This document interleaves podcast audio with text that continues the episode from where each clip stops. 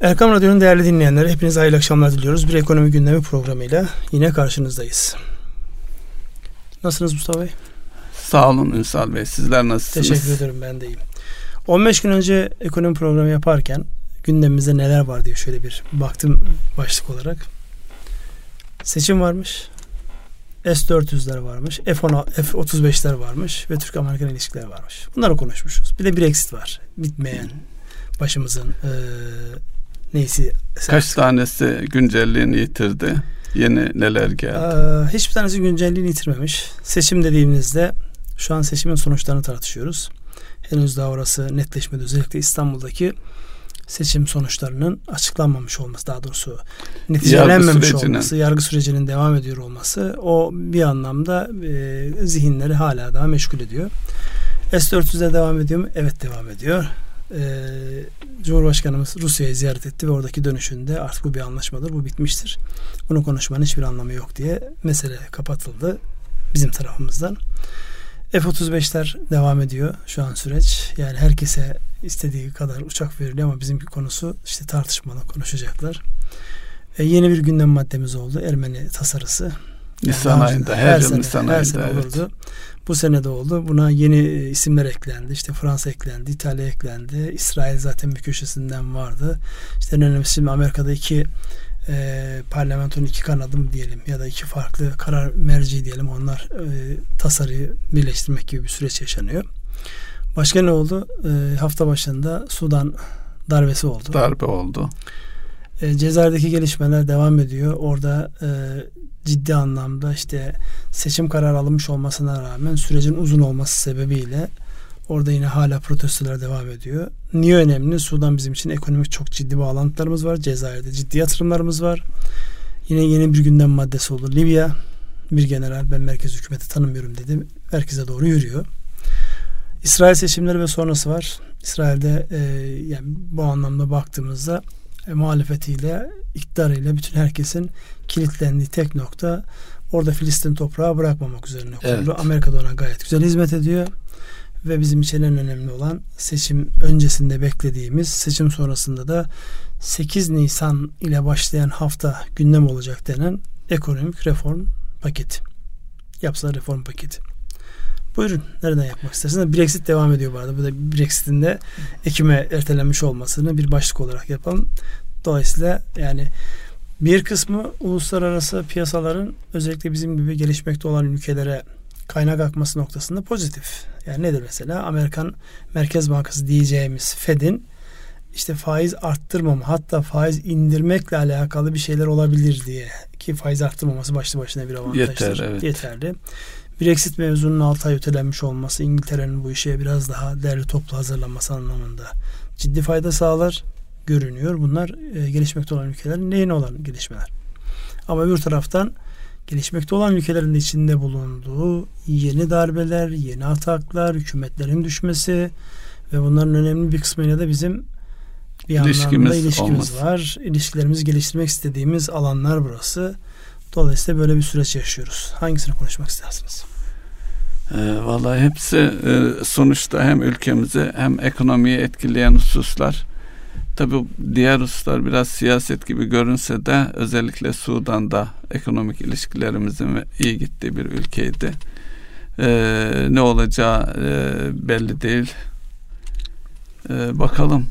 E, biz yine e, kendi içimizde ekonomi programından hareket edelim ekonomi programı olduğu için. Kısaca üzerinden geçip orayı bir netleştirmekte fayda var. Yani Sudan bizim için niye önemli? Sudan e, bir anlamda Afrika'ya açılan kapılarımızdan bir tanesi. Çok uzun yıllara dayanan ilişkilerimiz var. Hatırlar mısınız bundan yaklaşık evet. 15 yıl önce bir Gitmiştik. Sudan ziyaretimiz olmuştu. Evet. Orada bir Türk girişim grubunun yapmış olduğu bir AVM açılışında enteresan olaylar da yaşamıştık. Evet. Ve potansiyel itibariyle baktığımızda o dönemde de hatırlarsanız e, Çin'le Amerika'nın ciddi kapışması vardı. Özellikle Çin e, petrol firmalarının orada belli sahalarda e, kendi lehlerine hak tesis etmiş olmalarını Amerika kesinlikle kabul etmiyordu. Onun sonucunda Sudan ikiye bölündü. İkiye bölündü ülke evet. Yani bir dönemde zavallı işte Darfur bölgesinde zavallı zulme uğrayan işte Hristiyanlar diye Çünkü işlenmesi gereken mevzuydu ya da işte e, yerli dinlerden olan insanlara işte merkezi hükümet zulüm uyguluyor dendi. Petrol sahaları daha doğrusu ülke ikiye bölündü. Petrol sahaları uluslararası güçlerin kontrolüne geçti. Bütün sefalet, bütün sıkıntı, bütün her şeyle devam etmesine rağmen Darfur ve Güney Sudan insanların gündeminden çıktı. Hatta öyle bir gündemden çıktı ki bu Amerika'nın ünlü işte Hollywood yıldızlarından John Coloni'ler falan bile işte Darfur için ağlarken, gözyaşları dökerken birden o mevzular kapandı geçti gitti. Bir bütün olarak bakıyor insanlar. Yani bu zaten bizim özellikle şu seçimlerden sonraki arz etmiş olduğumuz görüntü de bu anlamda. Ülkenin menfaati olduğu zaman bir bütün olabilmek, ona bir bütün olarak bakabilmek bambaşka bir şey olsa gerek diyorum. Ve Sudan yani dünden bugüne değil çok uzun yıllar Osmanlı döneminde e, bizim bir şekilde hatta Osmanlı'ya karşı biat edilmiş bir dönemde olmuş. Bir dönem biat etmişler, bir dönem Osmanlı'ya karşı savaş e, açmışlar. Yani öyle enteresan bir şey var Sudan'ın tarihinde. Bizim açımızdan niye önemli? Son dönemde orada bir askeri yapılanmamız da oldu. Çünkü o bölgede özellikle e, aşağıda Somali'yi de düşündüğümüzde bir gücün olması yani Türkiye'nin dünya üzerindeki varlığını gösterdiği unsurlardan bir tanesi. Küresel güç olma adına at, atılan adımlar Önemli adımlardan bir tanesi. Dolayısıyla Sudan öyle sadece Sudan deyip geçebileceğimiz Sudan bir şey değil yani tarımsal e, kiralamalar da var bildiğim kadarıyla. Tarımsal kiralamalar var. Firmalar orada yatırımlar yaptılar. Hastane yatırımı bir sürü yatırım var orada. Yani işte e, son dönemde bildiğim kadarıyla orada e, altyapıyla alakalı da çok ciddi işleri talip olunmuştu. Onlarla alakalı anlaşmalar yapılmıştı. Fakat devlet başkanı e, netice itibariyle bir darbeyle gelmiş bir eski general.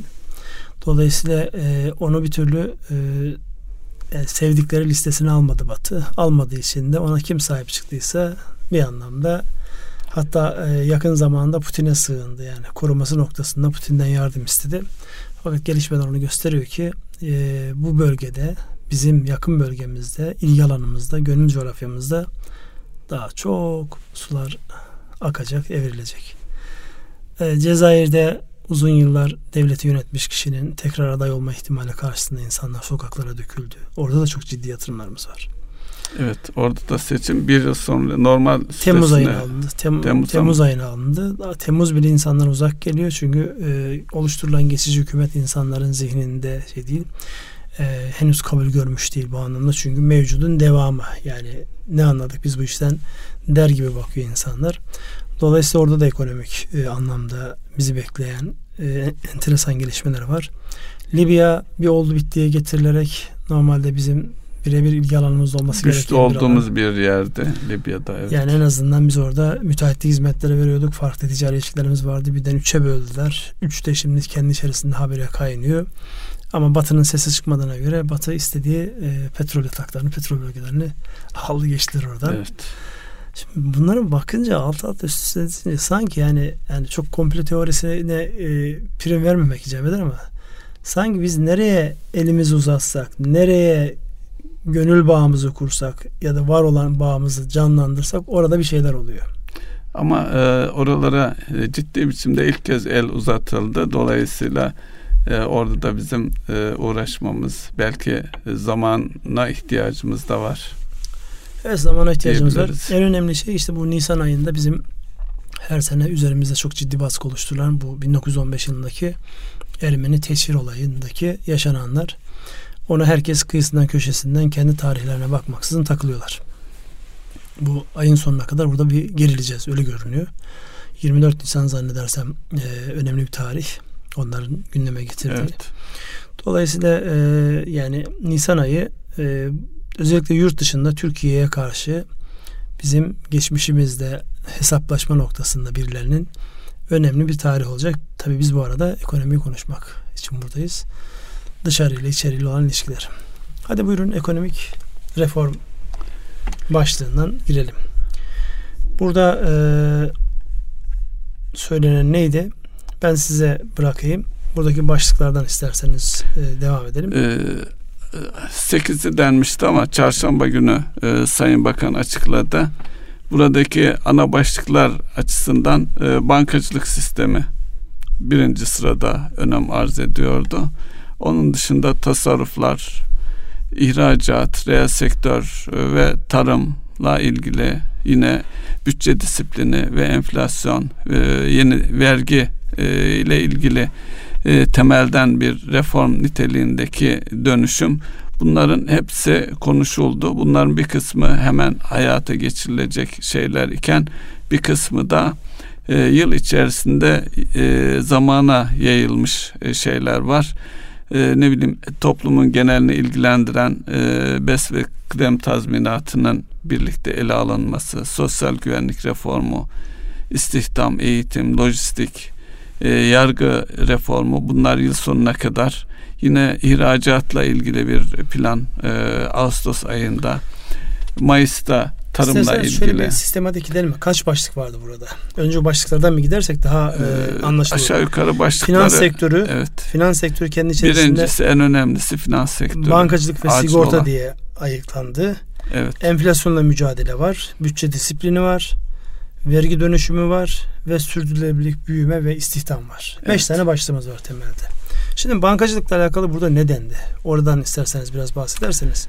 Yani burada bankaların özellikle kamu bankalarının sermaye arttırması, özel sektör bankalarının sermaye arttırma noktasındaki ihtiyaçlarının belirlenip onlara belli kolaylıklar sağlanma ya da önerilerde bulunma noktasında bir süreç yaşayacağız öyle gözüküyor. Şimdi e, Türkiye'de e, en çok reel sektördeki e, ve bunların e, reel sektördeki sıkıntının bankalara yansıması endişesi vardı. Öteden beri konuşulan ve e, dalgalanmayı da tetikleyen hususlardan bir tanesi de buydu. Dolayısıyla burada e, bankaların sermayelerini güçlendirme ihtiyacı ortaya çıktı. Bu zaman içerisinde daha önce de yapıldı. Özel bankalardan da sermaye artıranlar oldu. Burada e, kritik olan husus kamu bankaları gerçekten e, bu son dönemde e, ekonomiye ciddi destek oldular. Bunun yanı sıra diğer bankalara da öncülük ettiler. Özel bankaları e, kastediyorum. E, şimdi de e, önümüzdeki süreçte e, daha iyi bir kredi politikası e, uygulayabilmek yani ekonomiye kredi ihtiyacını karşılayabilme adına e, devlet e, kamu bankalarına 28 milyar TL'lik bir e, iç borçlanma. Niye böyle bir şey yapıyor? Yani e, devlet iç borçlanma kağıtlarıyla kamu bankalarına sermaye tedariki sağlanmanın anlamı ne? E, bu sayede likidite sağlayacak. Bunların yerine e, likit e, değerlerini bankaların e, nakde dönüştürüp e, kredi verme imkanına kavuşacaklar. Ya da soruyu biraz daha değiştireyim. Sermaye bankalar için niye önemli? Sermaye e, bir kaldıraç e, sermayenizle bağlantılı olarak e, toplayacağınız mevduat vereceğiniz kredi doğru olarak bankaların gücünü gösteren bir unsur. Dolayısıyla sermaye, sermaye bankalar için e, çok önemli. Çok bir önemli bir husus. Bunu denetleyen, ölçen, bununla alakalı belirlenmiş bir oran var mı? Ee, var. Ee, dünyada da var. Türkiye'de de var. 12, yüzde 12'lik bir ülkemizde uygulanan şey var. Ee, sermaye yeterlilik rasyosu.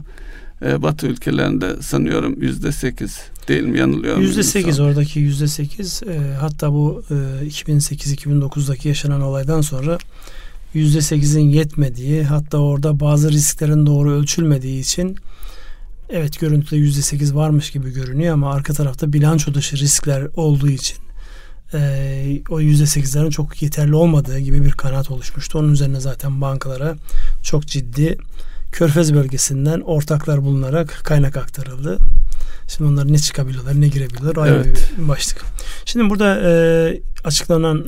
E, Türkiye'deki de 2000 krizinden gelen bir oran değil mi? Evet. Bey? Değiştirilmedi o. Yok değiştirilmedi. Yani resmi olarak aslında 8 fiili olarak 12 ama 12'ye yaklaştırılmıyor. Yani 12'ye biraz yaklaşınca 14, 13 küsürler geldiği zaman hemen bankalara çok net ve sert e, hatırlatmalar geliyor. Sermayenizi arttırın. Sermaye benzeri krediler bulun. Dolayısıyla sermaye ve sermaye benzeri kaynaklarla yapınızı güçlendirin diye mesajlar geliyor.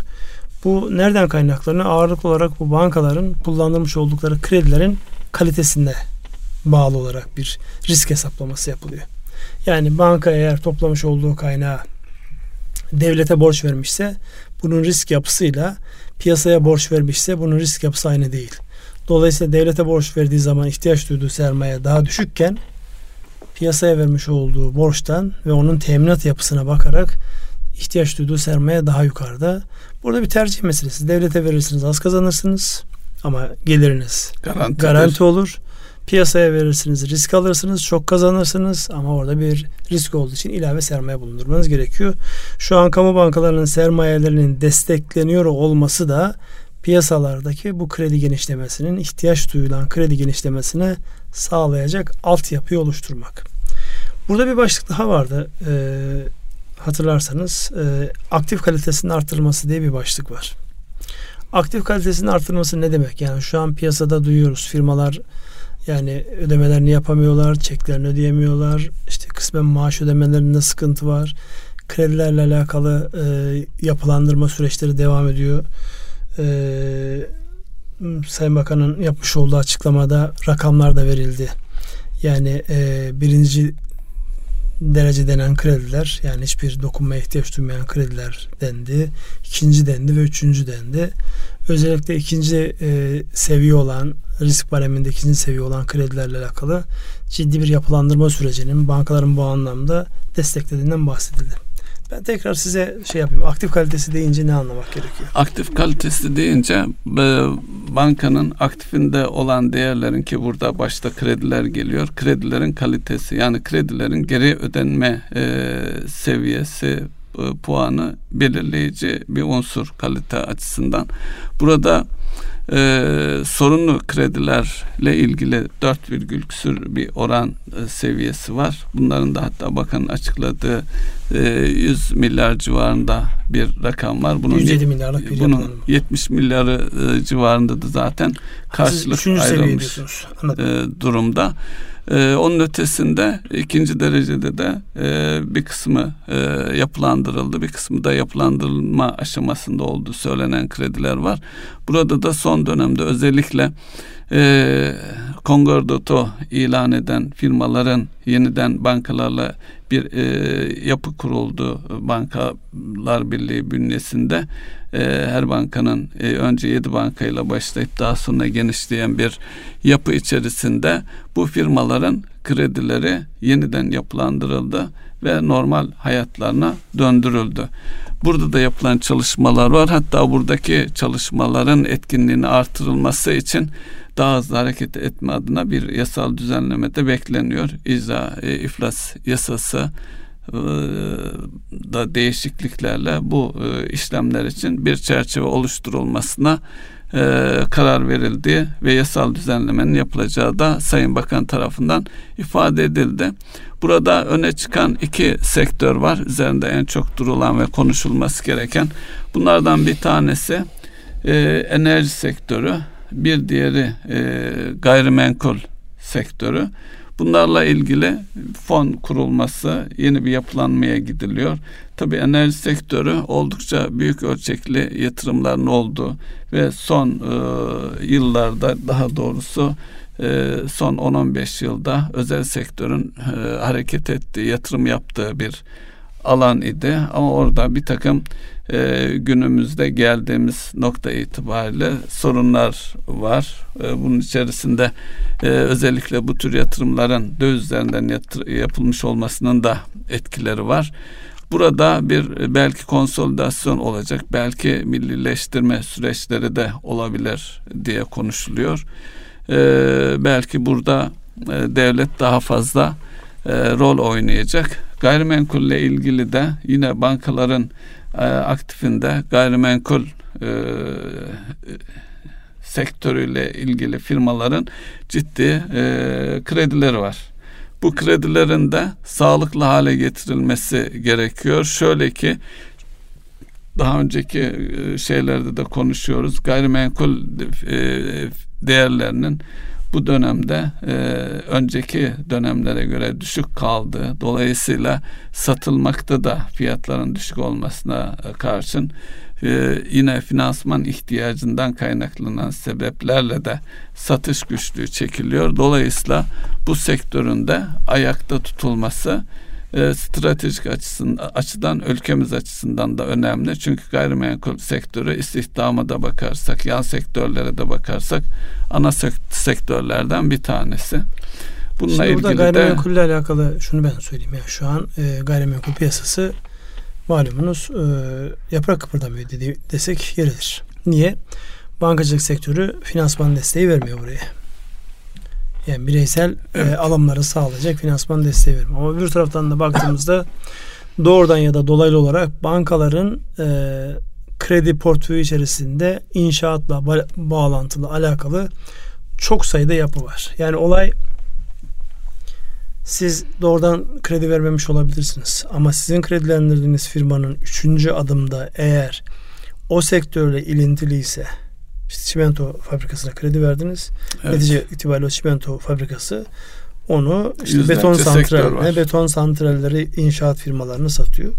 Dolayısıyla burada baktığınızda birbiriyle çok ilintili. Bu çözüle, çözülmek istenen aktif kalitesiyle alakalı bir başlık olarak gayrimenkul fonunda bugüne kadar hatırlarsanız e, emlak e, konutun ya da TOKİ'nin yapmış olduğu bir iki görüşmeler, denemeler oldu. Oradan şu ana kadar henüz daha yansımış bir şey yok. Bu fon kaynağı nereden bulacak? Piyasa bu anlamda nasıl şey yapacak? Bununla alakalı açıklamış bir şey var mı yoksa bekleyecek miyiz burayı? Bekleyeceğiz. Bir de bu gayrimenkulle ilgili e, bireysel tarafta da yani e, konut almış banka kredisiyle e, sat yap şeklinde olan konutları kastediyorum devam eden projeleri banka kredisiyle veya doğrudan e, vatandaşın gayrimenkul üreten firmalardan aldıkları konutlar var. İnşaatlar sürüyor. E, daha doğrusu sürüyor da denemez. Şu anda birçok inşaat durmuş durumda.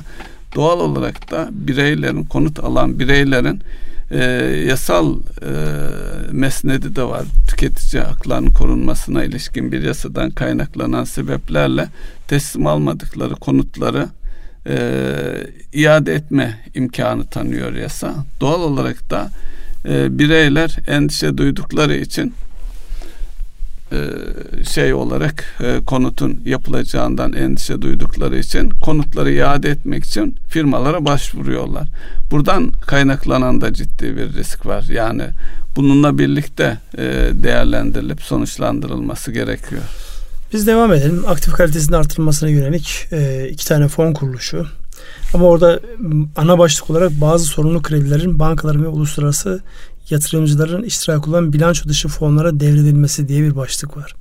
Dolayısıyla burada demek ki daha geniş kapsamlı bir çalışma ya arkada var yakında onun açıklaması yapılacak ya da bundan sonraki süreçte yani e, kurgulanmasıyla alakalı adımlar atılacak ama şu an sektörün ihtiyacı var mı buna? Var. Evet buna ihtiyaç var çünkü bankaların öncelikli olarak rahatlatılması icap eder ki sonrası gelebilsin. Ee, diğer bir başlık e, tasarruf ve sigortanın artırılması ile alakalı. Bir şey Burada EBRD'nin bir şeyi vardı. O e, doğrulanmadı.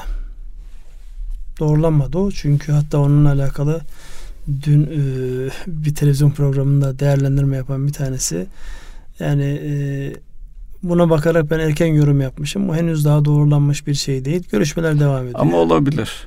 Ya olmaması için herhangi bir sebep yok ama dediğim gibi buradaki temel yaklaşım olarak e, rakamların netleşmesi ve uluslararası finans camiasıyla ya da bunun yan, yan ürünlerini değerlendirecek olan e, yapılarla doğru iletişimin kurulması gerekiyor. Burada bir kaynağa ihtiyaç var.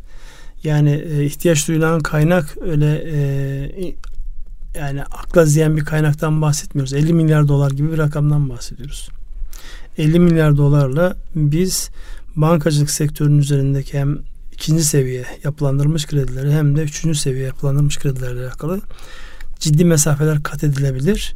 Ama tabii bu kaynak ne zaman, nerede, nasıl gelir konusunda herhalde çalışmalar devam ediyor diye oraya bence bir nokta koyalım. E, zamanımızı efektif değerlendirmek açısından. E, buradaki finans sektörüyle alakalı başlıklardan, alt başlıklardan tasarruf ve sigorta tarafı var. E, özellikle e, kıdem tazminatı ile alakalı mevzunun bireysel emeklilik fonlarıyla, bireysel emeklilik sistemiyle, sistemiyle birleştirilerek entegre olmaz. Bir anlamda firmaların e, işte değişen finansal yapıların mali yapılarında yok olan ya da yok olma ihtimali olan kıdem tazminatını merkezi bir sistem e, kontrolünde yönetmek burada tabi hazinenin kontrolünde yönetilecek bir denetiminde yönetilecek bir yapıdan bahsediliyor. Dolayısıyla zorunlu e, ve gönüllü olan e, bireysel emeklilik sistemine yönelik bir farklı bir açılım var. Bu bayağı bir ses getirecek bir mevzu. Yani bunun çok iyi anlatılması gerekiyor. Hemen piyasada özellikle e, bu işin e, muhalif tarafından bakan şey eyvah kıdem tazminatları yok edilecek gibi bir algı oluşturuldu. Bunun doğruluğu ya da bunun ne olduğu konusunda e, açıkçası otoritenin biraz daha net açıklamaları yapması gerekiyor. Bir diğer başlıkta sigortacılıkla alakalı e, daha önceden bankacılık sisteminde olan e, bağımsız düzenleme denetlemeye benzer yapı hala hazırda hazinenin içerisinde olan sigorta murakabe kurulu veya da benzeri yapıların aynı şekilde bağımsız örgütlenmesiyle alakalı. Bu da sigortacılık sisteminde baya bir pozitif ses getirmiş gözüküyor. Burada ne demek istersiniz? Tasarruf, kıdem tazminatı, bez ve sigorta sistemini yeniden Şimdi e, kıdem tazminatı belki en çok konuşulacak şey çünkü e, iş adamları da e, bu noktada konuşmaya başladılar. Çünkü yani kıdem tazminatı yıllık bir maaş tutar üzerinden dikkate alınırsa ayda neredeyse yüzde sekiz civarında bir bedelin e, bir fona aktarılması demek. Şu anki reel sektörün içinde bulunduğu durumu dikkate alırsak bu oldukça sıkıntı e, veren zor bir e, durum. Bir de şuna da bakmak lazım. Çalışanların birikmiş e, kıdem tazminatları var. Bunları firmalar hangi vadede nasıl ödeyecekler? Dolayısıyla bu gerçekten hassas bir çalışma gerektiriyor. Genel olarak bakıldığı zaman hatta bir iş adamının ifadesi bunlar e, istihdamı teşvik edeceksek, büyüyeceksek yani e, bu iş adamları üzerindeki e, şirketlerin üzerindeki yük, yük artıyor. Biz o zaman nasıl içinden çıkacağız, nasıl hareket edeceğiz gibi çok da haklı olan bir e, yaklaşım e, ortaya konuluyor. E, diğer çalışanlar tarafından bakıldığında da evet onlar da yıllarca çalışıyorlar. Onların da bir hakkı hukuku var. Onların haklarının da korunması gerekiyor. Tabi bu e, her şeye rağmen bireysel emeklilikle bütünleştirilmesi gerçekten hem tasarrufların artırılması açısından da oldukça akıllıca ve iyi bir çözüm olarak da duruyor. Ama bunun bir e, herkesi mutlu edecek e, bir geçiş dönemiyle birlikte yapılması e, gerekecek.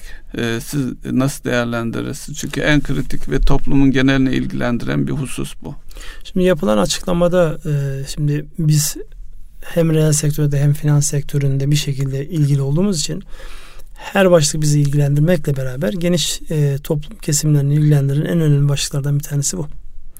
Ve en fazla şu anda medyada yani açıklandığından bu yana üzerinde en çok yorum yapılan başlıklardan bir tanesi de bu. Herkesi ilgilendiriyor. Yani bir yerde çalışan insanı da ilgilendiriyor. Birilerini istihdam edeni de ilgilendiriyor. Dolayısıyla siyasi sonuçları, ekonomik sonuçları fevkalade belirgin olan önemli bir başlık. Dolayısıyla bu başlığın nasıl ilişkileneceği, nasıl yürüyeceği, kıdem tazminatı ile besin entegrasyonunda bir de süreler orada çok hızlı ilerliyor. Yani 2020 2020'den itibaren bunu yaptığınız az önce söylemiş olduğunuz önemli bir şey geçmiş birikmiş olanları ne yapacaksınız? Yani burada e, evet bu önemli bir kaynak. Yani BES'le oluşturulan bu bireysel emeklilik sistemiyle oluşturulan uzun vadeli iyi bir kaynak var. Hatta e, daha önceden işsizlik fonuyla alakalı da biliyorsunuz evet.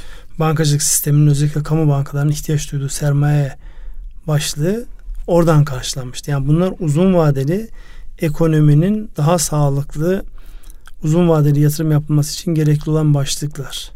Ancak mevcut hala hazırdaki yapıları buraya nasıl taşıyacağı konusunda yani insanlar e, bırakın kıdem tazminatı ile alakalı olan hadiseyi e, vergi SSK, SGK ödemeleriyle alakalı.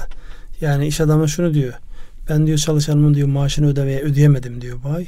Ama SGK ve vergiyi çatır çatır ödedim. Yani anasını ödeyemezken evet. onun uzantıları olan devlet tarafındakilerini ödedim diyor. Mecburum çünkü orada yani çalışanımı bir şekilde hadi idare et falan diyebiliyorum ama devlete bu anlamda idare et demem çok zor. Dolayısıyla yani dengeli götürülmesi gereken bir mevzu. Başka bir kelime aklıma gelmedi. Çok iyi işlenmesi ve dengeli götürülmesi gereken bir mevzu. Öyle deyip bence diğer başlıklara geçelim. Sigorta da önemli bir konu. Türkiye'de sigorta istendiği seviyelere bir türlü gelemedi. Yani Türkiye'ye iş yapmak için giren, e, iştahla giren yabancı sigorta şirketleri de umduklarını bulamadılar. Orada temelden gelen bir takım sorunlar var. Bunların da belki yeni bir yapılanmayla çözüm yoluna girebilir. Özellikle belli sigorta e, şeylerinde e, ciddi istismarların olduğu tabi bunlar da e, şeye yansıyor mesela e, mali e, araçlardaki mali sorumluluk sigortası uygulaması kasko sigortasını bitirme noktasına getirmişti. Doğal olarak da orada karşılıklı istismar olan belki hukuki bir takım yapılarda gerekir mi bilemiyorum. E, sizin görüşünüz Ünsal Bey. Ya şimdi bu Amerikan filmlerinde seyrediyoruz ya işte bir sigorta yapılmış adam ölmüş kazada o sigortanın e, ödenmemesi noktasında çok ciddi incelemeler yapılıyor. İşte evet. hafiye usulü araştırmalara gidiliyor. Şimdi tabi olayı böyle filme döktüğünüzde çok dramatik şeyler çıkıyor. Bizde bir kere öncelikli olarak iki başlığın henüz daha zihinlerde tam olması gerektiği yerde olmadığı kanaatindeyim. Bir tanesi bu sigorta mevzu, öbürü de bir vergi mevzu.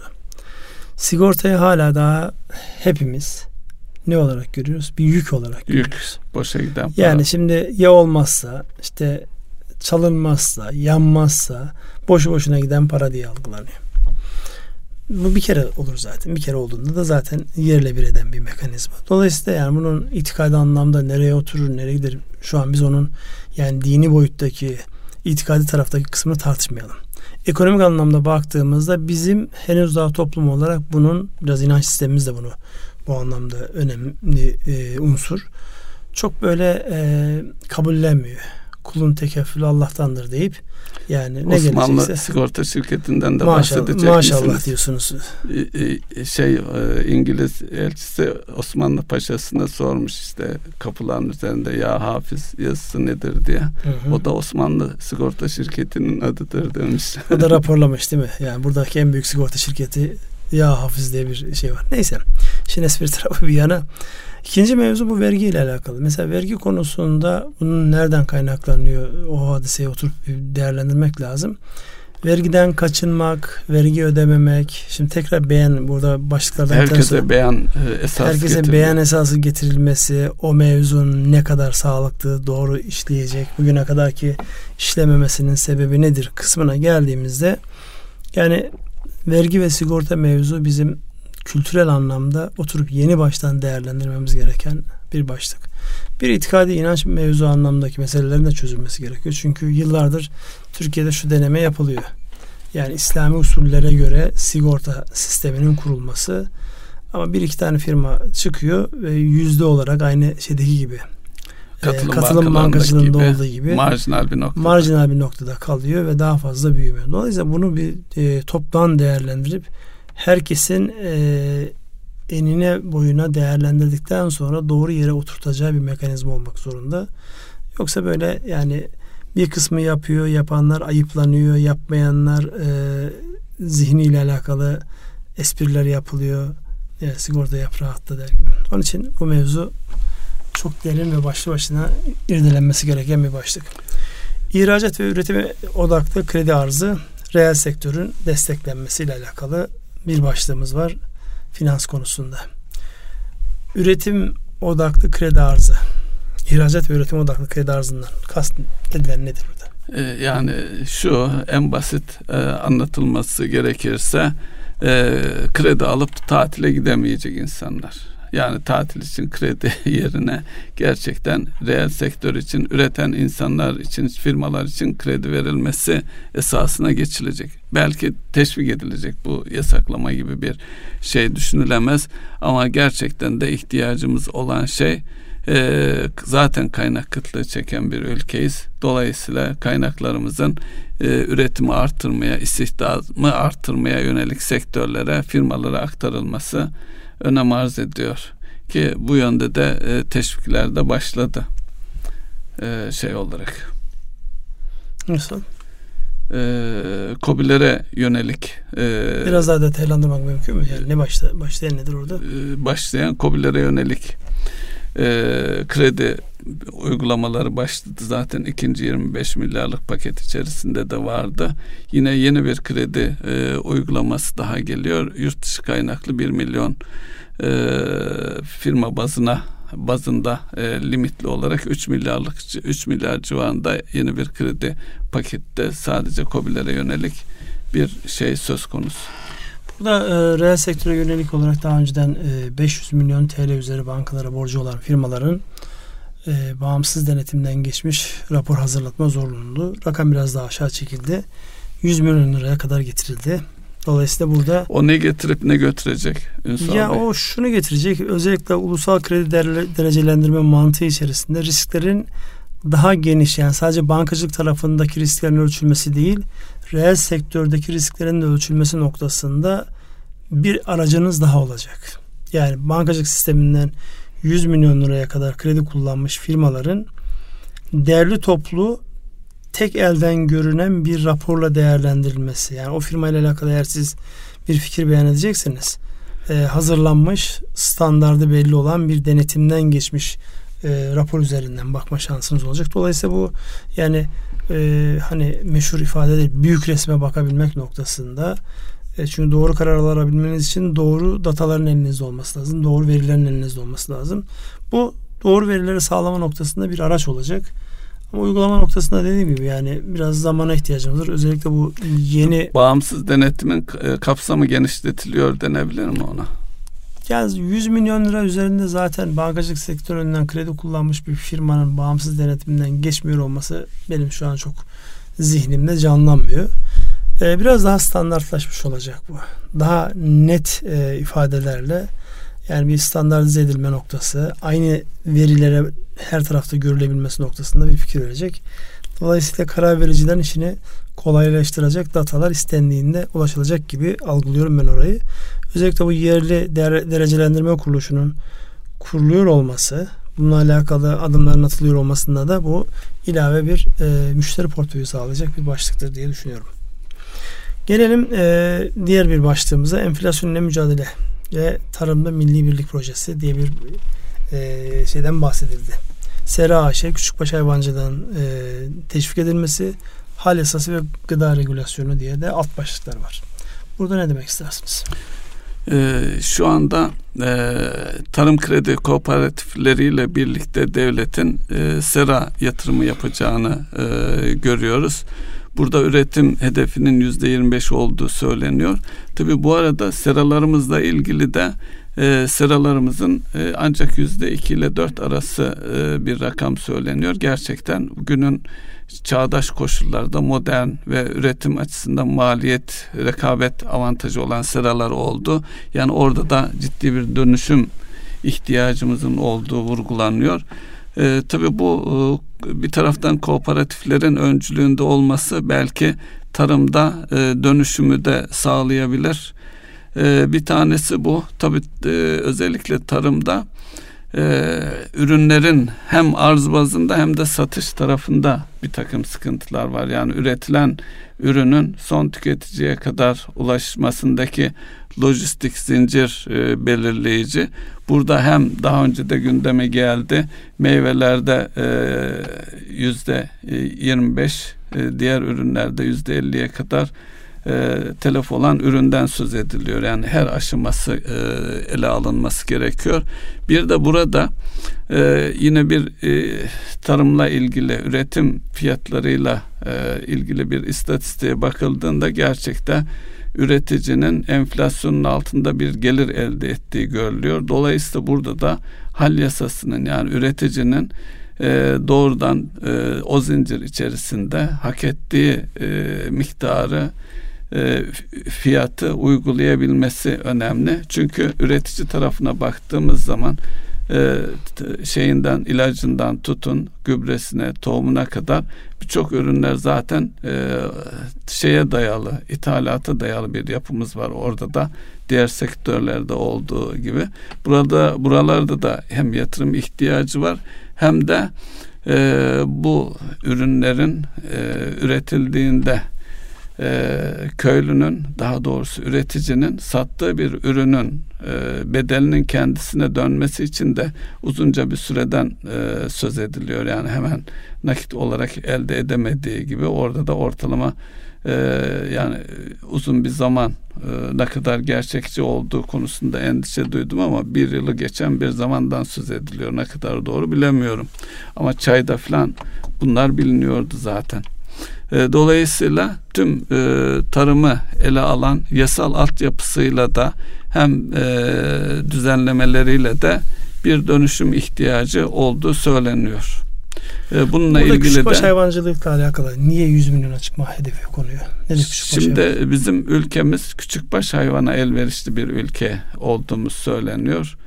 Ee, yani büyükbaşa değil. Dolayısıyla küçükbaş hayvancılıkta meralar veya hayvanların kendi otlatılacağı imkanlar olduğu söyleniyor. Ama genel olarak da eskiden daha çok küçük baş hayvan tüketilirken garip biçimde e, işte yağsız et e, peşine düştü insanlar. E, küçükbaş hayvan hem üretimi hem de tüketimi birlikte artırılması gereken bir hedef olacak belki de. Yani konu başlıkları çok olduğu için ben biraz hızlı hızlı geçiyorum yani. Anlıyorum ki detayına çok e, şey söyleme ihtiyacı var ama biraz zamanımız var. Ama o da, o da önemli bir konu yani. Ee, evet. Çünkü et e, sürekli her yıl gündemimize gelen bir husus. Hal yasası ile alakalı ne demek istersiniz? Hal yasası yeniden düzenlenmesi gereken bir yasa olarak konuşuluyor zaten. Yani? Yani üreticilerin daha fazla... Şu anki hal yasasında problem mi var? Şu andaki hal yasası, yasası işleyiş itibariyle Antalya'daki hale getiriliyor. Büyük bir kısmı oradaki insanlar tarafından satın alınıyor ve e, diğer tüketim merkezlerine o şekilde gönderiliyor. Yapının böyle oldu. Dolayısıyla da oluşan fiyatın yani haldeki o komisyonculuk e, sisteminin örselendiği e, ve zedelendiği ve şu anki sonucu da o doğurduğu ifade ediliyor. Yani burada üreticiden tüketiciye gelinceye kadar araya giren mekanizmanın maliyetleri arttırdığı, evet. istenen fiyat ve kalitede ürünün tüketici son kullanıcıya ulaşmadığı. Evet. Dolayısıyla bunun bir düzenleme ihtiyaç duyduğunu mu evet. anlamamız lazım. Tamam teşekkür ediyorum. Diğer bir başlığa geçiyoruz. Bütçe disiplini. Bütçe disiplini ile alakalı baktığımızda burada özellikle ilk bu e, yeni ekonomik program açıklandığında daha önceki ismi biliyorsunuz orta vadeli ekonomik programdı. Buradaki en önemli şeylerden bir tanesi e, kamunun yapmış olduğu harcamalardan tasarrufa gidilmesi noktasında bir iddia vardı. iddialı cümleler vardı.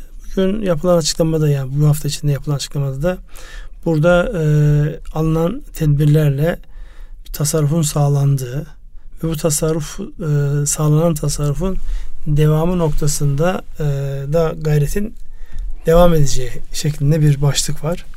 Dolayısıyla e, yıl sonuna kadar işte 44 milyar lira ilave tasarrufun sağlanacağı e, açıklanan YEP kapsamında da 76 milyar liralık bir tasarrufun sağlanacağından bahsediliyor. Bu da sıkı maliye politikası noktasında özellikle vergilerin e, gelir vergisinin daha yüksekten azdan az çoktan çok e, şeyi vardı tırnak içerisinde sloganı vardı. Daha adil bir vergilendirme sisteminin olmasıyla alakalı bir ihtiyaç var. Öbür taraftan da şu var. Çevremizdeki ülkeler özellikle işte hemen yanı başımızdaki Bulgaristan kurumlar vergisini 20'lerden 10'a çekti. Dolayısıyla 20'lerden 10'a çekince başta Almanya olmak üzere birçok ülkenin ciddi firmaları merkezlerini yani vergi üretecek olan vergiye konu e, faaliyetlerini Bulgaristan gibi benzer yapılara çekti. Dolayısıyla Türkiye'nin eğer bu anlamda kaynak ihtiyacımız var diyoruz yatırım açısından insanları çekeceksek en önemli netleştirmemiz gereken başlıklardan bir tanesi de vergi mevzuatının sadeleşmesi, oranların daha basit hale gelmesi artı rakip diyebileceğimiz ülkelerle karşılaştırılabilir, kıyaslanabilir hale gelmesi noktasında da çalışmaların yapılacağını dair başlıklar var. Dolayısıyla buradaki vergi dönüşümü ile alakalı işte yeni vergi mimarisi, kayıt dışı ile mücadele ve mükellef hakları konusunda üç temel başlıkta e, sunumda önemli başlıklardan bahsedildi. Onların önümüzdeki dönemde e, yansımalarını göreceğiz. Özellikle yeni vergi mimarisinde istisna ve muafiyetlerin azaltılması, daha basitleştirilmesi, kurumlar vergisinin kademe olarak düşürülmesi, beyannameye tekrar e, dönülmesi noktasında yaygınlaştırması, verginin tabana yayılması ki burada verginin tabana yayılması noktasında aslında biz e, dolaylı vergiler alan bir toplumuz. Daha doğrusu ülkeyiz. Yani verginin tabana yayılması noktasında dolaylı vergilerden daha net keskin bir başlık olamaz herhalde. Çünkü harcamayı yaptığınız andan itibaren vergiye Vergi muhatapsınız. Dolayısıyla gelir vergisinin tabana yayma noktası o bir bilinçlenmeyle alakalı. Az önce söylediğimiz o verginin algısıyla alakalı bir hadise. Dolayısıyla orada olması gereken, yürünmesi gereken başlıklar var. Ee, yani bunun etkilerini de konuşabilmemiz açısından hızlı hızlı şey yapalım. Sürdürülebilir büyüme ve istihdam konusunda e, ne demek istersiniz? Değerli toplular bütün başlık aslında bunun içerisinde. Yani e, yıl sonuna kadar işte BES ve kadem tazminatı reformu yapılacak. Yine yıl sonuna kadar sosyal güvenlik reformundan bahsediliyor. İstihdam ve eğitim planlaması ile alakalı bir başlık var. E, Mayıs ayının hemen içinde tarımda birlik bir projesi var. Yani bunun bir takvimlendirme aslında şu ana kadar konuştuklarımızın takvimlendirilmiş hali bu. Evet. Sürdürülebilirlik büyük büyüme ve istihdam. Lojistik ve master planının hazırlanması Eylül ayına kadar, yargı reformu yıl sonuna kadar, ihracat master planının hazırlanması Ağustos'a kadar, turizm master planının hazırlanması da Eylül ayına kadar deyip bir de e, sanayi sanayileşme, yerleşme evet. programı var o da Mayıs ayına kadar. Yani buradan şu anlam çıkıyor. Sadece ekonomik e, reform değil bu aslında bütün ekonomiyle bağlantılı yargı da bunun içerisinde e, başka alt başlıklar da bunun içerisinde imarı da bunun içerisinde çok geniş kapsamlı bir çalışmanın adımı bu aslında. Katılır mısınız bilmiyorum. E, evet şimdi e, şu açıklamalar sonrasının piyasalara yansımasıyla birlikte evet, bakılırsa e, evet e, ş, piyasalar şöyle algıladı tabi e, çok şey oldu yani e, bu hafta e, sadece gündem ekonomiyle ilgili e, olmuş olsaydı bu program çok daha etkili ve piyasaları pozitif yönde etkileyecek bir program olarak dikkat çekecekti ama diğer gündem konuları e, arasında biraz özellikle seçim e, evet ezildi gibi bir durum var.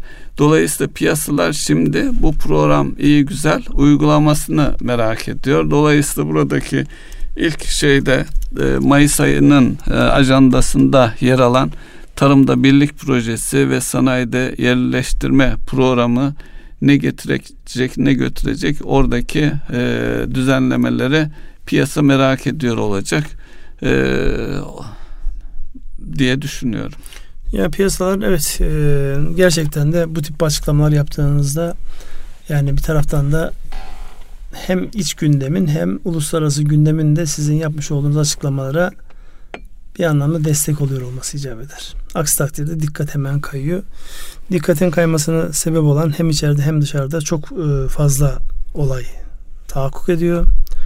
E, dolayısıyla ister istemez insanlar şunu söylüyor. Tamam açıklamalar güzel, kapsayıcı, herkese dokunuyor. Yani herkesi ilgilendirecek bir şeyler var burada.